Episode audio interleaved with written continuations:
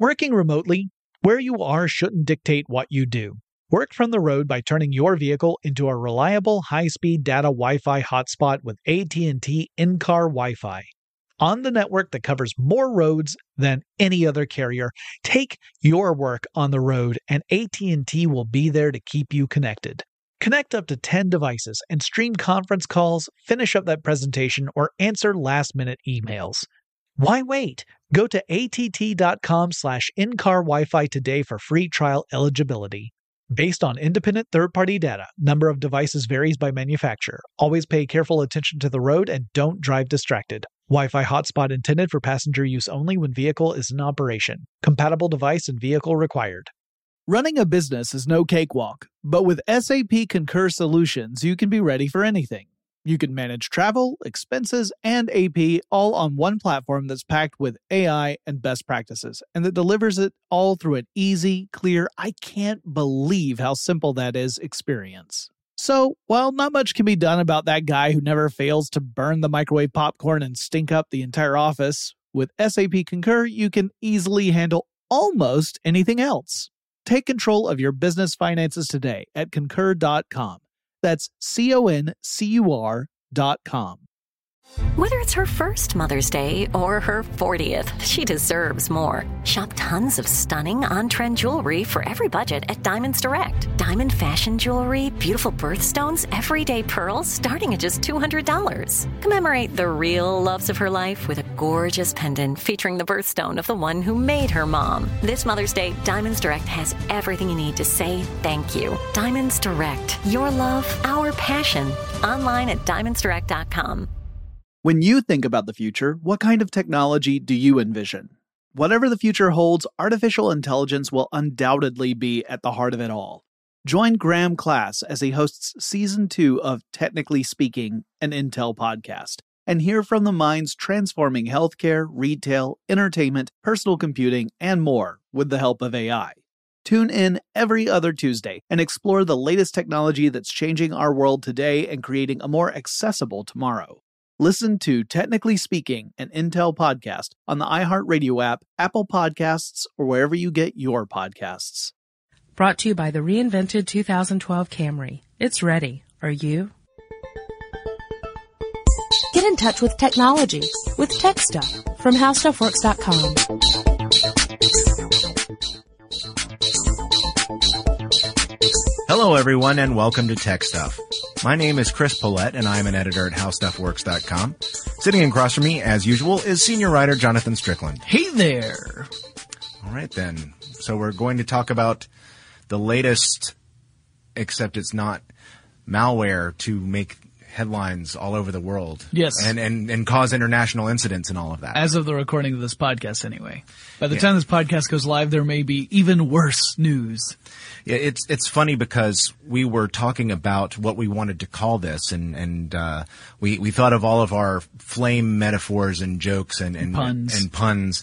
Um, and I was going to make the joke about it being uh, our old flame, and like, ah, except it's new. Except it, as it turns out, it's not. This this uh, malware has been making headlines over the past few weeks, as of the date of of recording on June first, and uh, 2012. 2012. But as it turns out, um, this brand new, uh, latest, uh, um, malware, I was going to call it a virus, but let's just call it malware, um, isn't new at all. Yeah. Uh, and that's one of the fascinating things about it, but there are many fascinating things. Yeah, uh, the the component file name, the main part, the foundation of this malware, uh, may date back as early as 2007, possibly even earlier. And one of the reasons why this is a really fascinating uh, uh, well, th- there's so many reasons why this is fascinating malware. One is that it was able to escape attention for so long Yes. hmm because you're talking about uh, a file that is capable of doing lots and lots of stuff depending upon what you add to it, which is brings us to fascinating thing number two.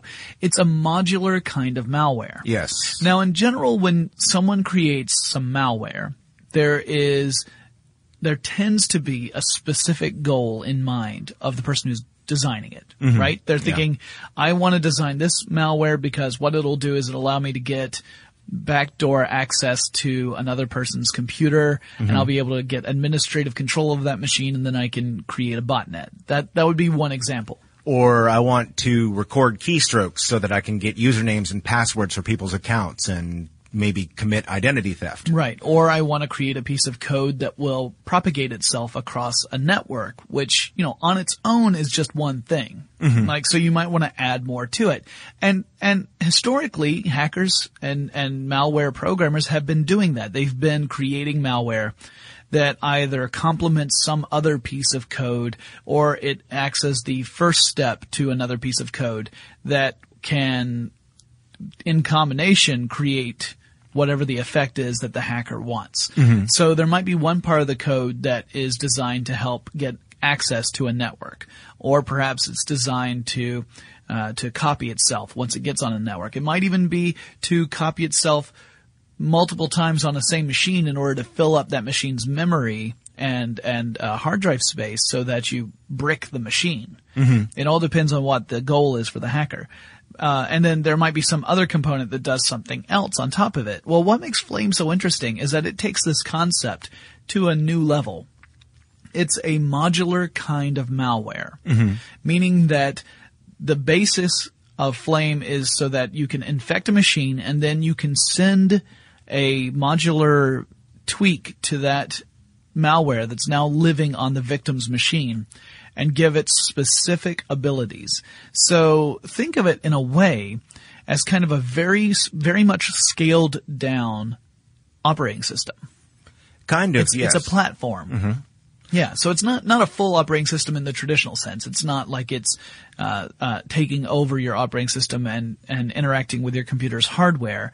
It's just sort of on a on a high level the same basic concept. It's acting as a platform that other applications can operate up on top of and affect how your computer behaves. And it all depends on which modules you send to the Flame Foundation that will uh, allow it to do whatever it is you want it to do. Right, right. Um, when we talked about hackers before on the show, we've we've discussed uh, people who are known as script kiddies, and uh, that that's what they sort of uh, uh, it's sort of a derogatory uh, term for people who are very very basic um, hackers Yeah. who are intent on causing mischief, and the reason they're called that is not. Um, well, the reason I want to talk about why they're called that is because in order to create malware, it doesn't take a whole lot of code to do this. Um, you can basically say, write a script that says, look, I want you to erase, you know, I want you to copy all the, the, uh, addresses in the address book, email a copy of this script to everybody in the address book, and then wipe the hard drive clean. Ha ha. It Yeah. really doesn't have to be that complex.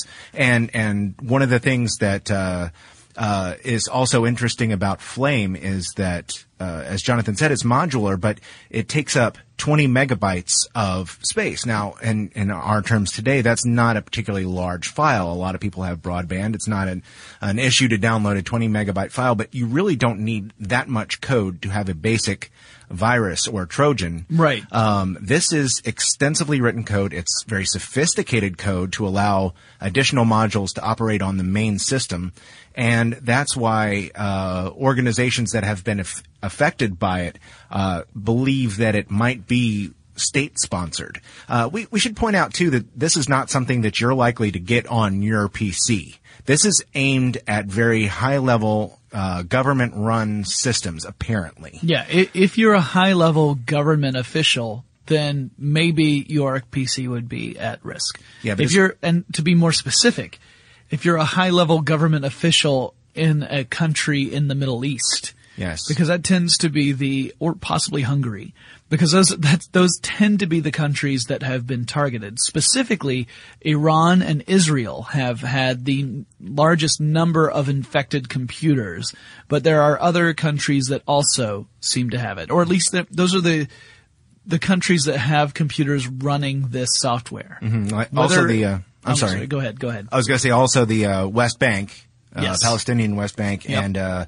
uh, Lebanon are, are are known to be uh, Right. places where this has and been then found. oddly enough in Hungary, although I, you know, that's, I was about to go into a Renaissance festival speak. I, I've managed to avoid it this entire season and I almost said, I know not why that is so. Also, uh, Austria, Russia, Yeah. Hong Kong, Yeah. So- UAE. Now, some of these may be uh, unintentional targets, right? They may not be the targeted computers Yeah. because you would you the the conclusion we draw is whichever countries seem to have the highest rates of infection are more likely to be the targeted countries. Of course, we can't know that for sure. It may be based upon just the behaviors of the people who work within that that that country, but it's a it's a fair indicator. Now, let's talk a little bit about what this malware can actually do, and then why someone might use it to target those particular countries. Well, some people feel that it's a, a, a relative of Stuxnet or, or Duqu, uh, both of which have been known to circulate in the same part of the world. Um, Stuxnet was uh, aimed apparently at uh, uh, power plants think- and other I think it's- infrastructure stuff. I think it's safe to say Stuxnet was specifically engineered to target Iranian nuclear power facilities that that's the way that's that's the way it's presented. Yes, because I didn't write it, so I don't know. one of the functions of Stuxnet was to change the the rate of uh, revolutions per per minute for um, centrifuges, and the whole idea was that by changing that that speed at which the centrifuge turns within a nuclear power facility, you could cause a failure of that part of the facility, thus effectively shutting it down.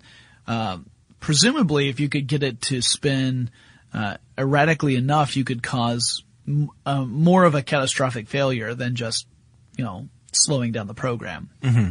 But that appears to be what Stuxnet was all about. Now, now we still don't have official news of who was behind it, although of course there are a lot of um, there are a lot of likely candidates.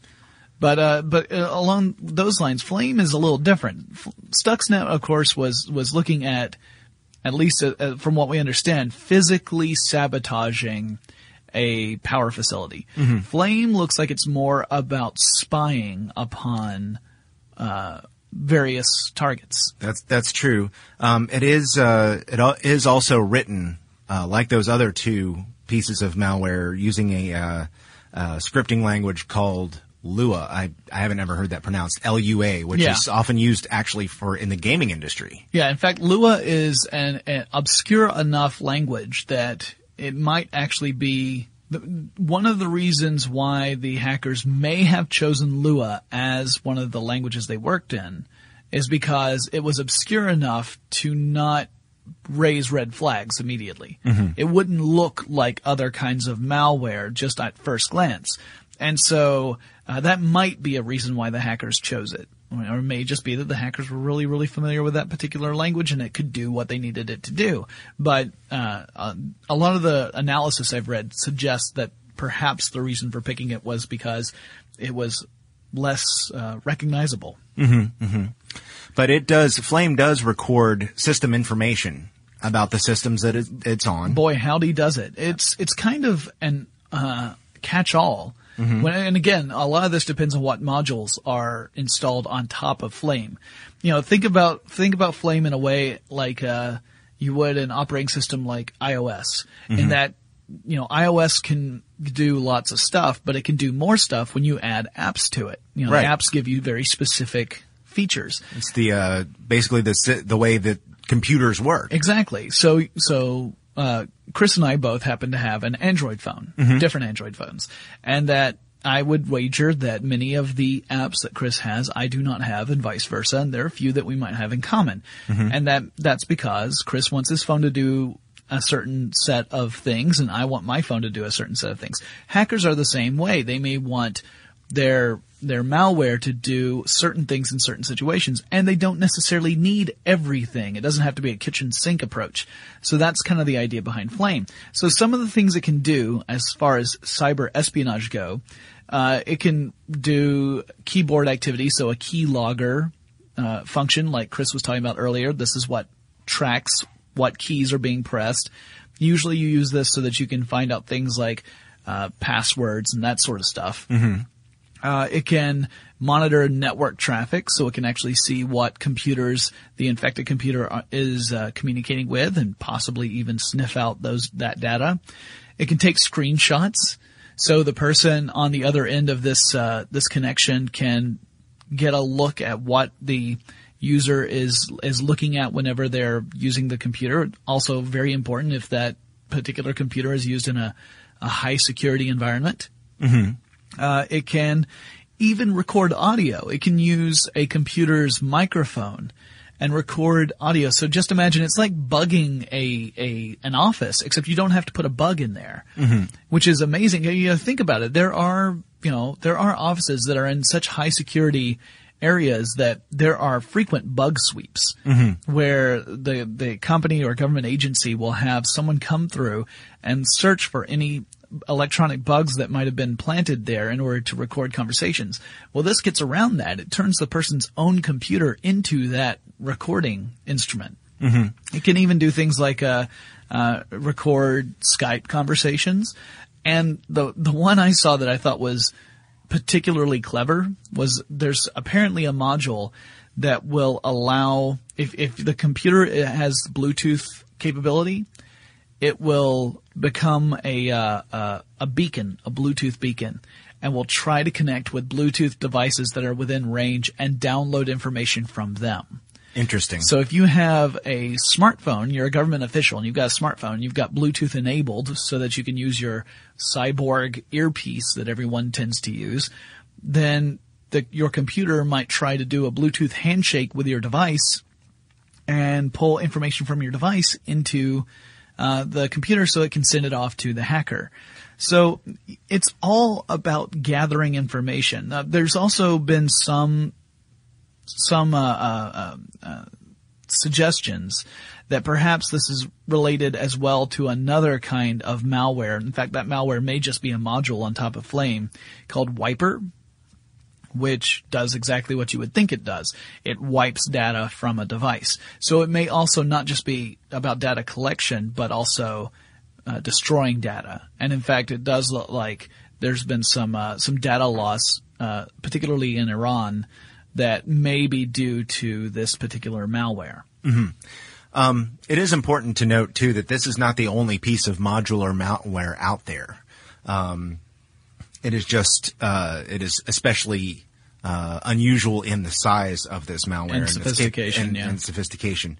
Um, but uh, yeah, it uh, th- this is sort of an indication that uh, the game might be afoot, if you will. Eh, Basically, Elementary, my dear Chris. Exactly. What what what what's going on is, and I think this is part of the reason that uh, people are so.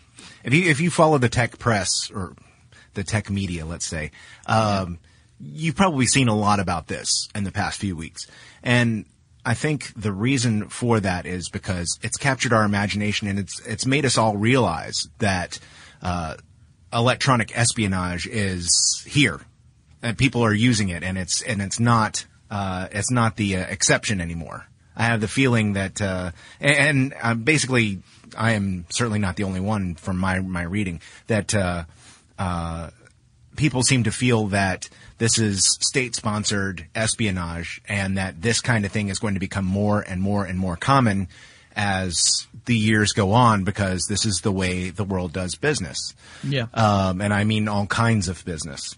Um, personally, I think the reason that it's designed to capture uh, webcam stuff is so that they can post um, videos on YouTube of high-level officials dancing to Lady Gaga videos in their closed offices that they've had swept for bugs, so that they won't get caught doing it. That's ridiculous. it's Taylor Swift videos. Ah, I see. Um, but no, the the the other thing about this is that I think it's interesting if you think that this this malware may have been around since 2000, 2007. It shows that hackers were of the same mindset as Steve Jobs because they saw that apps were the next big thing. No, really, seriously, when you think about it, it is kind of amazing because they were thinking, well, let's make this a very flexible, adaptable malware system so that we can use it in multiple uh, uh, use cases, and we don't have to. Again, we don't have to send the whole thing to everyone. Um, It did, you know, it, just like other malware, it attempts to cover its tracks as much as possible so that way, you know, it can stay on an infected computer as long as possible. And it's very good at it if it's been around for years. Yeah. Um, and just now we're talking about it. Uh, and also it's, it spreads kind of in a way similar to other types of malware. You might think, well, how does, how do they get, how is that initial uh, entry into a system? How is that accomplished? Well, there are a couple of different ways you could do it. Um, there's some suggestion that perhaps it was a spear phishing attempt, mm-hmm.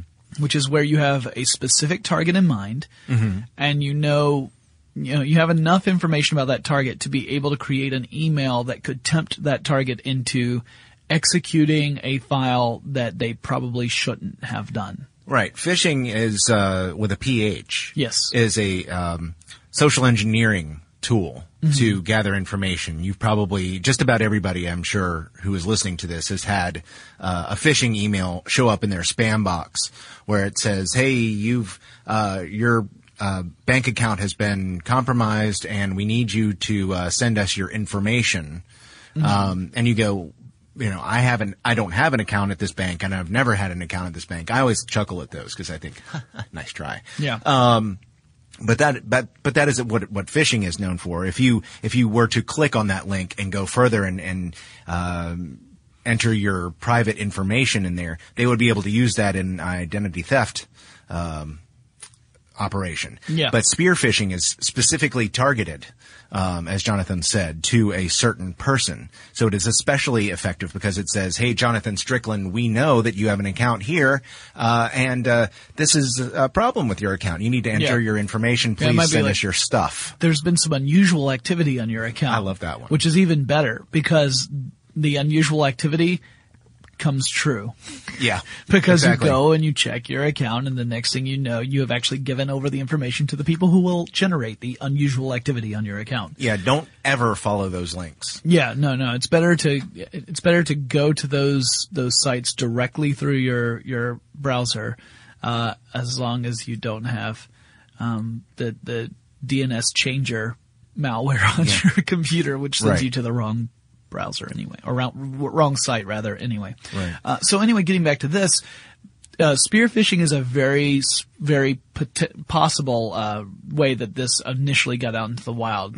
However, it can also be spread through USB thumbsticks, which means getting physical access to someone's computer. Not always the easiest method. No, but that's that's exactly what they did with Stuxnet. Apparently, Yeah. was uh, they snuck it into um, nuclear power facilities on a, a USB flash drive. Which, you know, it, it's not necessarily the easiest way, but it is, I mean, I guess it all depends on your target.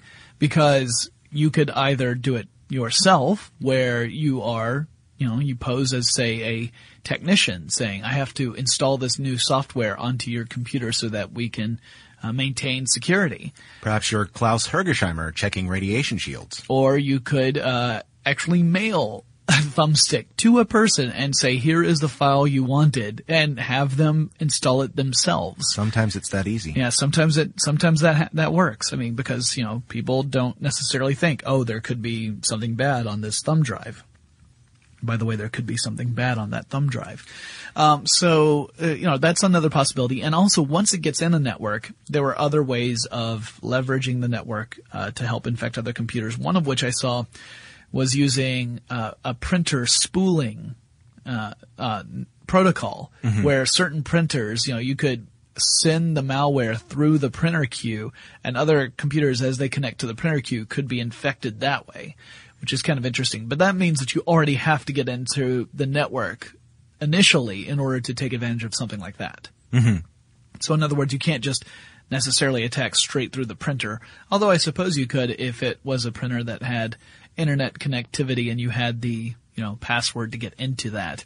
But, uh, uh, at any rate, it propagates through those ways and apparently, uh, it will only do so under the direction of the hackers. So this is not the kind of malware that will just copy itself an infinite number of times and just send it to every single contact within a computer's uh, uh, database. Right. Instead, it's a very controlled attack, which is again another another reason why uh, uh, the analysts think this could be state sponsored. Because typically, if you have someone who's just interested in either creating as much trouble as possible or just trying to make a profit off whatever it is they're doing, they're probably less likely to have this sort of controlled approach where they're targeting specific computers. Because why do that when you could go with a blanket bomb approach and just infect everyone you possibly can? Mm-hmm. Uh, this appears to be much more of a precision attack, so that tends to suggest a state-sponsored approach. Now, by that we mean that some government has gone out and hired uh, programmers to create this malware with the intent of using it on some other nation's computers, possibly possibly computers within the own, their own nation. I mean, it all depends on what the government's uh, uh, motives are, uh, and then they're going to gather information and analyze it and uh, make their own plans based upon what they they see. So typical spy stuff, as opposed to say a group of of uh, you know just just group of hackers that just want to get as much information as possible in order to make as much money or as much trouble as they can. Working remotely, where you are shouldn't dictate what you do. Work from the road by turning your vehicle into a reliable high-speed data Wi-Fi hotspot with AT&T in-car Wi-Fi. On the network that covers more roads than any other carrier, take your work on the road and AT&T will be there to keep you connected. Connect up to 10 devices and stream conference calls, finish up that presentation, or answer last-minute emails. Why wait? Go to att.com slash in-car Wi-Fi today for free trial eligibility. Based on independent third-party data, number of devices varies by manufacturer. Always pay careful attention to the road and don't drive distracted. Wi-Fi hotspot intended for passenger use only when vehicle is in operation. Compatible device and vehicle required. Running a business is no cakewalk. There is a ton to keep track of employees to keep happy, spending to control, travel to plan, and on top of it all, nobody knows exactly what the future holds.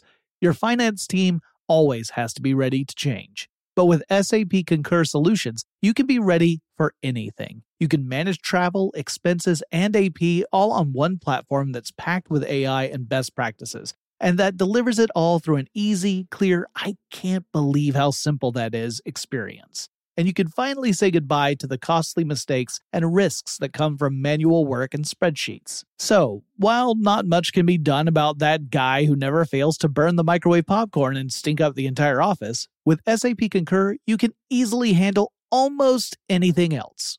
Take control of your business finances today at concur.com. That's C O N C U R.com. I'm Katya Adler, host of The Global Story.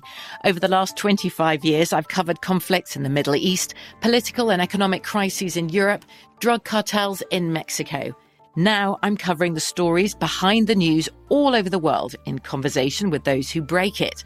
Join me Monday to Friday to find out what's happening, why, and what it all means. Follow the global story from the BBC wherever you listen to podcasts. When you think about the future, what kind of technology do you envision? Whatever the future holds, artificial intelligence will undoubtedly be at the heart of it all. Join Graham Class as he hosts season two of Technically Speaking, an Intel podcast from Ruby Studio in partnership with Intel. Explore the future of technology that's rapidly evolving our world today with the help of AI. There is still so much work and research needed to fully understand the power and potential of AI, and Intel is at the forefront of implementing AI and revolutionary technology that's changing the world we live in for the better. In each episode, Graham interviews the minds transforming medicine and healthcare, retail, entertainment, personal computing, and more while pioneering new uses for AI in these spaces. Tune in every other Tuesday and explore the latest technology that's changing our world today and creating a more accessible tomorrow. Listen to Technically Speaking, an Intel podcast on the iHeartRadio app, Apple Podcasts, or wherever you get your podcasts. Yeah, um, the uh, the country that has asserted the state-sponsored claim more than any that I've seen is Iran. Yes. who blames Israel and the United States uh, for the attack. And, and there was a statement from an Israeli government official that I think inadvertently kind of gave the the uh, implication that Israel was directly involved, but I don't think that was the intention of the statement. Well, one way or the other, I'm sure it wasn't. Right. But the but the government official essentially said we would uh, you know this is this is sort of the I'm paraphrasing here. This is the world we're in, and if uh, if we think these tactics are going to work, we're going to use them, which essentially sounded like an admission. But um, the Israeli government very quickly said, no, no, no. We deny that we have anything to do with this. However, we could write a much more sophisticated program than that. No, I'm I'm kidding. Yeah. Um, but yeah, I mean, he they're saying that they they wouldn't uh, just because they uh, did or did not uh, launch this. This is the kind of thing that we're going to see more of, which is which is what the analysts have been saying too. Um, it was very unusual too because uh, the uh, the organization known as F Secure, which is a uh, uh, an anti known antivirus um, organization in Europe, um, was contacted by uh, the Iranian Computer Emergency Response Team uh, for assistance with that, but apparently it never it never went through. But they they did contact them, which is kind of unusual because usually they uh, Iran is kind of uh, tight-lipped about these kinds of things until you know they can they can say something about it. But they were asking for help initially. Um, but uh, yeah, the, as Jonathan was saying a minute ago, um, the the attacks have been very targeted, and they're we're not talking about uh, hundreds of thousands or millions of computers that are infected like uh, other malware has. Yeah, we're talking about a few thousand at most. Yeah, there may be fewer than a thousand, in fact, Yes. across the entire world, with the greatest concentration, like we said, being in the Middle East. And uh, yeah, so it's you know it's very possible that um, that this is uh, this is not necessarily one of those global things that everyone should freak out about. What they should freak out about, rather than the nature of the threat that Flame poses, is the nature of the threat that the type of malware Flame is poses. Yeah, so in other words, exactly. in other words, it's not Flame we need to worry about. It's the fact that now we know. Actually, it's I guess it's better that we know, but It's sort now of like we a proof of concept. Right, there's a proof of concept here. There's this malware that can exist that can be incredibly effective at gathering information. And who's to say that the next version of this isn't already out there? In fact, it very well may be out there right now. Oh, And sure. I'd be amazed if it weren't out there right now, to tell you the truth. And it's possible that it could be spying on more than just uh, government or or um, uh, uh, infrastructure type of agencies. Yeah. Uh, and also, even though this particular kind of malware is all about gathering information that would be, you know, espionage type stuff, there's nothing stopping anyone else from taking that same model and applying it for things like stealing identities, stealing bank account information. Sure. You know, th- you could you could easily take this same approach and apply it to the very uh, stereotypical means of you know what malware tends to do, Right. and it could wreak a lot of havoc. And I think uh, I think when it comes to gathering information, like all that information, like listening into phone calls and stuff, I think that's probably not something that the average person needs to worry about. Simply because if you're using a typical uh, virus attack, where you're trying to hit as wide a an audience as possible, it doesn't make a whole lot of sense to be filtering through that much information. You would have so much information hitting you that it it would be the signal to noise ratio would be out of control, right? So you'd have well. I was really hoping to get something I could use as blackmail for this guy, but I have to first sit through this three hour conversation he had with his grandmother about the sweater she knitted for him. And, uh, that really is not giving me the juicy details I need in order to, to put the screws to this guy. So, I mean, it, it's a, it's a very real problem. Now, granted, when you're talking about state sponsored, you've got entire departments that can sift through that. Not to mention access to possible computers that can filter through data much more effectively than people can.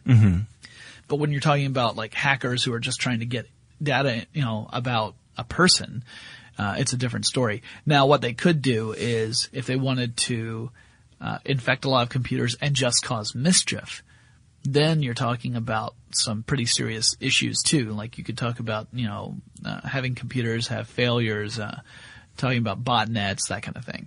Um, now, do we need to worry that our computers are all infected? Well, you, what you need to do is do the same thing that we recommend in every podcast we ever talk about when it comes to malware. Back up your hard drive and use virus protection. Use software? virus protection software, use a Or firewall. antivirus protection. Protect those viruses. Wait, no, that's not what I meant. protect yourself from viruses. Yes, you want antivirus software, reliable antivirus software. You want to keep it up to date. You want to keep your operating system, system up to date because uh, as you patch your operating system, it plugs up vulnerabilities that get discovered over time. because that's that's what they're doing really um, a hacker is not necessarily somebody who's evil but it's somebody who takes something apart to uh, re-engineer it or or to find a different use for it or to find something that's wrong with it um, and in this case what the computer hackers are doing is finding uh, flaws in an operating system and it can be any operating system Yeah. now, now, in the case of Flame, we should point out these are Windows-based machines that Yes. are being attacked by Flame. We didn't talk about that in the first part of the podcast, but That's they are point. Windows-based machines. Mm-hmm. But yes, it, any operating system has vulnerabilities because operating systems are built by humans, mm-hmm. and humans don't always think of every contingency. It's just impossible to do.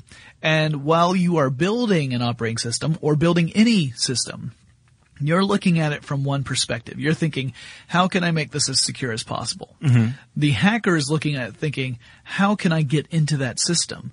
And they're going to start looking at ways that you could not have thought of because they're going to see what you have thought of and go beyond that. Mm-hmm. It's, it's just, that's the way the game works. But then as vulnerabilities are, are discovered, then you have the flip flop. You know, you've got the, the reaction to it where you plug that vulnerability. Now that might create other vulnerabilities or maybe that other vulnerabilities exist that you have not yet discovered. But that's why it's important for you to make sure that you update your operating system as updates become available. yes I know it can be irritating, especially if you're on a slower connection, to have to update your operating system every week and uh, you're shutting down your computer and it says installing update one of 33. and you're like, I wanted to go home. yep Um, but still, it's better to do it and to maintain as high a level of security as you can. And ultimately, the most important thing I think, besides the antivirus software and plugging the operating system, is engage in good behavior in the sense of don't open strange links, don't execute files that are sent to you from people you don't know. If it's sent to you by someone who does you you do know, make sure that you contact that person first and say, "Hey, I got this email from you. It had this file in it. Is this what I think it is? Is it cool?" yeah, yeah. Because it may be that your friend's computer has been infected mm-hmm. and that you're getting a, a, a file that is automatically generated because it's gone through that friend's contact list and you happen to be on it. Mm-hmm. You know, think of the, think the way hackers think and make sure you don't engage in those high risk behaviors that hackers target because they're they've proven to be effective tools. Mm-hmm. And if you manage to do that, if you avoid the high risk behaviors and you keep your antivirus software up to date and you keep your operating system up to date, you have done as much as you can to prevent this sort of stuff from infecting your computer. Mm-hmm. Doesn't mean that it's foolproof, but it it dramatically decreases those chances. Working remotely, where you are shouldn't dictate what you do. Work from the road by turning your vehicle into a reliable high-speed data Wi-Fi hotspot with AT&T in-car Wi-Fi. On the network that covers more roads than any other carrier, take your work on the road and AT&T will be there to keep you connected. Connect up to 10 devices and stream conference calls, finish up that presentation, or answer last-minute emails. Why wait? Go to att.com slash in-car Wi-Fi today for free trial eligibility. Based on independent third-party data, number of devices varies by manufacturer. Always pay careful attention to the road and don't drive distracted. Wi-Fi hotspot intended for passenger use only when vehicle is in operation. Compatible device and vehicle required. Running a business is no cakewalk. There is a ton to keep track of employees to keep happy, spending to control, travel to plan, and on top of it all, nobody knows exactly what the future holds. Your finance team always has to be ready to change. But with SAP Concur Solutions, you can be ready for anything. You can manage travel, expenses, and AP all on one platform that's packed with AI and best practices, and that delivers it all through an easy, clear, I can't believe how simple that is experience and you can finally say goodbye to the costly mistakes and risks that come from manual work and spreadsheets. So, while not much can be done about that guy who never fails to burn the microwave popcorn and stink up the entire office, with SAP Concur, you can easily handle almost anything else. Take control of your business finances today at concur.com. That's C O N C U R.com. From BBC Radio 4. Britain's biggest paranormal podcast is going on a road trip. I thought in that moment, oh my God, we've summoned something from this board. This is Uncanny USA. He says, Somebody's in the house, and I screamed. Listen to Uncanny USA wherever you get your BBC podcasts, if you dare.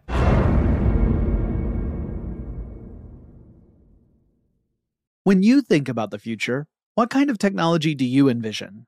Whatever the future holds, artificial intelligence will undoubtedly be at the heart of it all. Join Graham Class as he hosts season two of Technically Speaking, an Intel podcast from Ruby Studio in partnership with Intel. Explore the future of technology that's rapidly evolving our world today with the help of AI. There is still so much work and research needed to fully understand the power and potential of AI and Intel is at the forefront of implementing AI and revolutionary technology that's changing the world we live in for the better. In each episode, Graham interviews the minds transforming medicine and healthcare, retail, entertainment, personal computing, and more while pioneering new uses for AI in these spaces. Tune in every other Tuesday and explore the latest technology that's changing our world today and creating a more accessible tomorrow. Listen to Technically Speaking, an Intel podcast on the iHeartRadio app Apple Podcasts, or wherever you get your podcasts. Yeah, as, as Jonathan was was saying, there there could be uh, contingencies. Flame actually looks for antivirus software, especially uh, the more common manufacturers' software, and it looks for things that are going to report unusual activity, online activity. There are applications for, I, I think, pretty much every operating system that will say, hey, uh, this program is sending a message out. Is it supposed to be sending a message out? Um, and I've seen malware for for multiple operating systems uh, be able to detect that. So it's looking for anything that's going to report on its activity or or try to eliminate it. Um, and of course, if, if, it's something as sophisticated as Flame, um, the software can be updated by the hackers to get around virus detection software. Right. Um, so the vulnerabilities um, that that initially allowed Flame to operate have apparently been patched. Yeah. And were some time ago. Again, if if if the uh, people who um, had been using those operating systems had patched their software, it would have made it a lot more difficult. Now, if if the uh, hacker has a backdoor into that software, then he or she can say, okay, uh, this vulnerability has been patched, but this one is still open. From now on, use this door out into the internet instead of the one that you were using before. Yeah. And stay, and that allows them to stay one step ahead.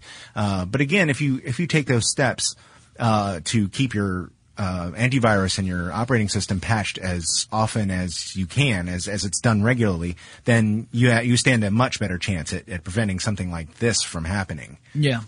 Yeah. Again, not foolproof, but at least it decreases that percentage. It's fascinating too to look at these modules because you, it's it's such an amazing architecture. Mm-hmm. Um, it's it's obvious that the the people who wrote the software uh, intended to set up shop in the operating systems of the people whose infect uh, whose computers were infected by the software by this malware, and and uh, they they intended to stay there for as long as they could and record as much information as they could about the operating system, about anything that they could connect to. Um, so they they were playing for real. Yeah, the only thing I think the only indicator that shows that they were not completely fully baked when uh, when it rolled out is that it does not let you play Angry Birds. Otherwise, I think uh, it was a pretty strong modular system. But until the system has Angry Birds on it, I consider it incomplete. All right then. All right, so that kind of uh, that kind of sums up the uh, the the knowledge we have as of the recording of this podcast about Flame. Of course, by the time this publishes, we may have more information, such as a, a stronger indicator of who might be responsible. Although I don't know with Stuxnet, it's been out for so long, and people still don't know. Although, yeah, both with Stuxnet and with Flame, the the most of the fingers are pointing toward Israel and the United States. Uh, again, no smoking gun. And uh, there's lots of flame, but no smoking oh. gun. Well, and, and uh, of course, as we know, um, internet hackers have been known to find ways to point the finger at someone else. That's true. Um, they're very good at, at uh, hiding their tracks and, and making somebody. Well, the, the, names of these modules are all in uh, in English. Yes, and uh, somewhat slangy. Some of them are, are slang terms. So uh, you know, it kind of says, oh well, somebody who's very familiar with English probably wrote this software. Um, yeah, so that's, that's why I would want to. I would want to get like uh, if I were to write some malware, I'd want to get slang in something like Romanian. Yeah.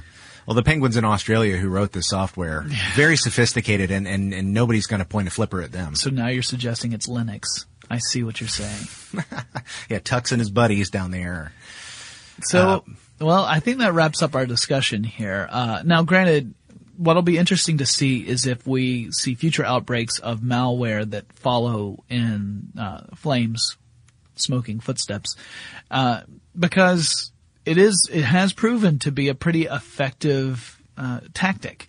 And of course, you know, we would expect any future form of this sort of attack to take to be different enough so that it would not immediately trigger suspicion once someone downloaded it. Mm-hmm. Uh, 20 megabyte file is, like you said, that's significant for malware. Mm-hmm. It's not still not significant compared to say a a good music file. Yeah. But, uh, yeah, you never know.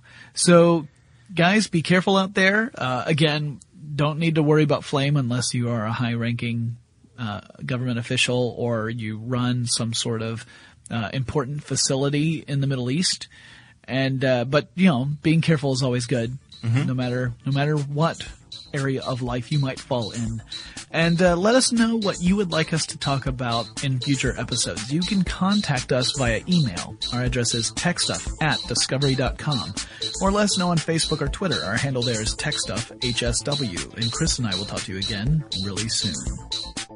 Hey, uh, you know, when we recorded this podcast initially, yes, we talked about things like who was responsible for the flame virus. Saying that it could literally be anyone. It could literally be anyone. And, and anyone Stuxnet, in the world. And it was very similar to Stuxnet. No, no, no connection to Stuxnet at all. Yeah, but it was awfully similar and boy, isn't that weird. Okay, yeah. So as it turns out, since we recorded that podcast, news almost, broke. Almost, I'm sorry not to interrupt, almost literally right after we recorded this. Yeah. What, like a day? Yeah, exactly. Like a, it was a, by the next week, the news had broken that yeah. that Flame, the code for Flame, resembled to the point of identity part of the code for an early iteration of Stuxnet. Yes. Which, as it turns out, is an incredibly strong indicator that those responsible for the creation of Flame were also involved in creating Stuxnet. So that narrows down that field dramatically. And as Chris said, when we recorded the podcast, that information had not become public. But now we know that Stuxnet and Flame share enough similar code to give us the confidence in saying the same parties were involved in the creation of both. Yes. So that also limits uh, who could have been behind it in other ways. Right now, uh, it the accusations have pretty much centered, and they have since Stuxnet became pop, uh, public. They've centered on the United States and Israel. Yes, and uh, although neither country has officially uh, confirmed anything, the evidence. I can't imagine that they would.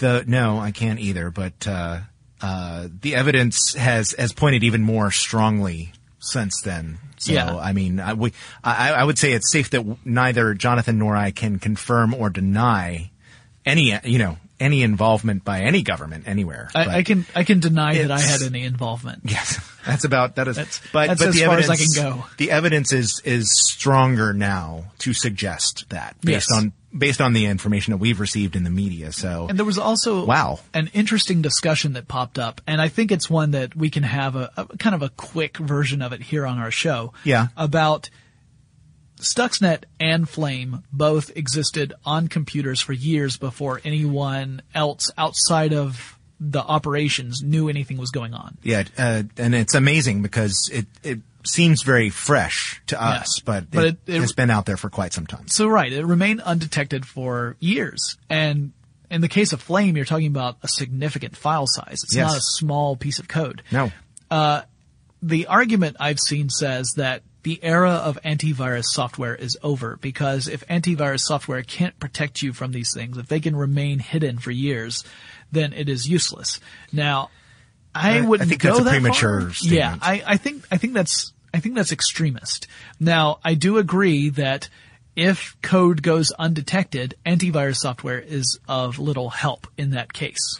For something of that variety. Now, uh, when, when we're talking about the victims of Flame and Stuxnet, these are not, you know, people sitting at home, uh, you know, checking the web in their email. No, these So- are targets. Yes, these are these are, are targeted uh, organizations and governments, um, and it is more likely that you or I would be targeted by uh, script kiddies sending viruses by email or by phishing, or even spearphishing for that matter.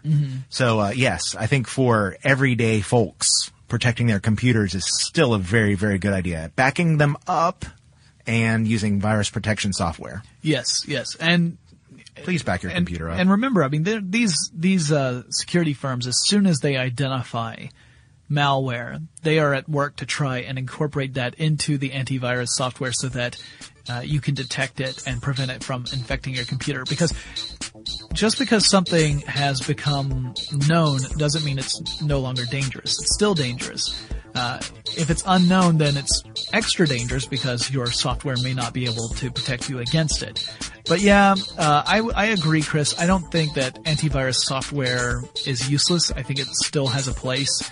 I think you have to couple antivirus software with smart computing practices, and that will help protect you from malware. Yes. All right. Well, that wraps up our postscript. So, uh, please don't write us telling us that we missed out on that fact. Yeah. I, we did, but we, we fixed it. For more on this and thousands of other topics, visit howstuffworks.com. Brought to you by the reinvented 2012 Camry. It's ready. Are you? Running a business is no cakewalk, but with SAP Concur Solutions, you can be ready for anything. You can manage travel, expenses, and AP all on one platform that's packed with AI and best practices, and that delivers it all through an easy, clear, I can't believe how simple that is experience. So, while not much can be done about that guy who never fails to burn the microwave popcorn and stink up the entire office, with SAP Concur, you can easily handle almost anything else. Take control of your business finances today at concur.com. That's C O N C U R dot com. From BBC Radio 4, Britain's biggest paranormal podcast is going on a road trip. I thought in that moment, oh my God, we've summoned something from this board. This is Uncanny USA. He says, Somebody's in the house. And I screamed. Listen to Uncanny USA wherever you get your BBC podcasts, if you dare.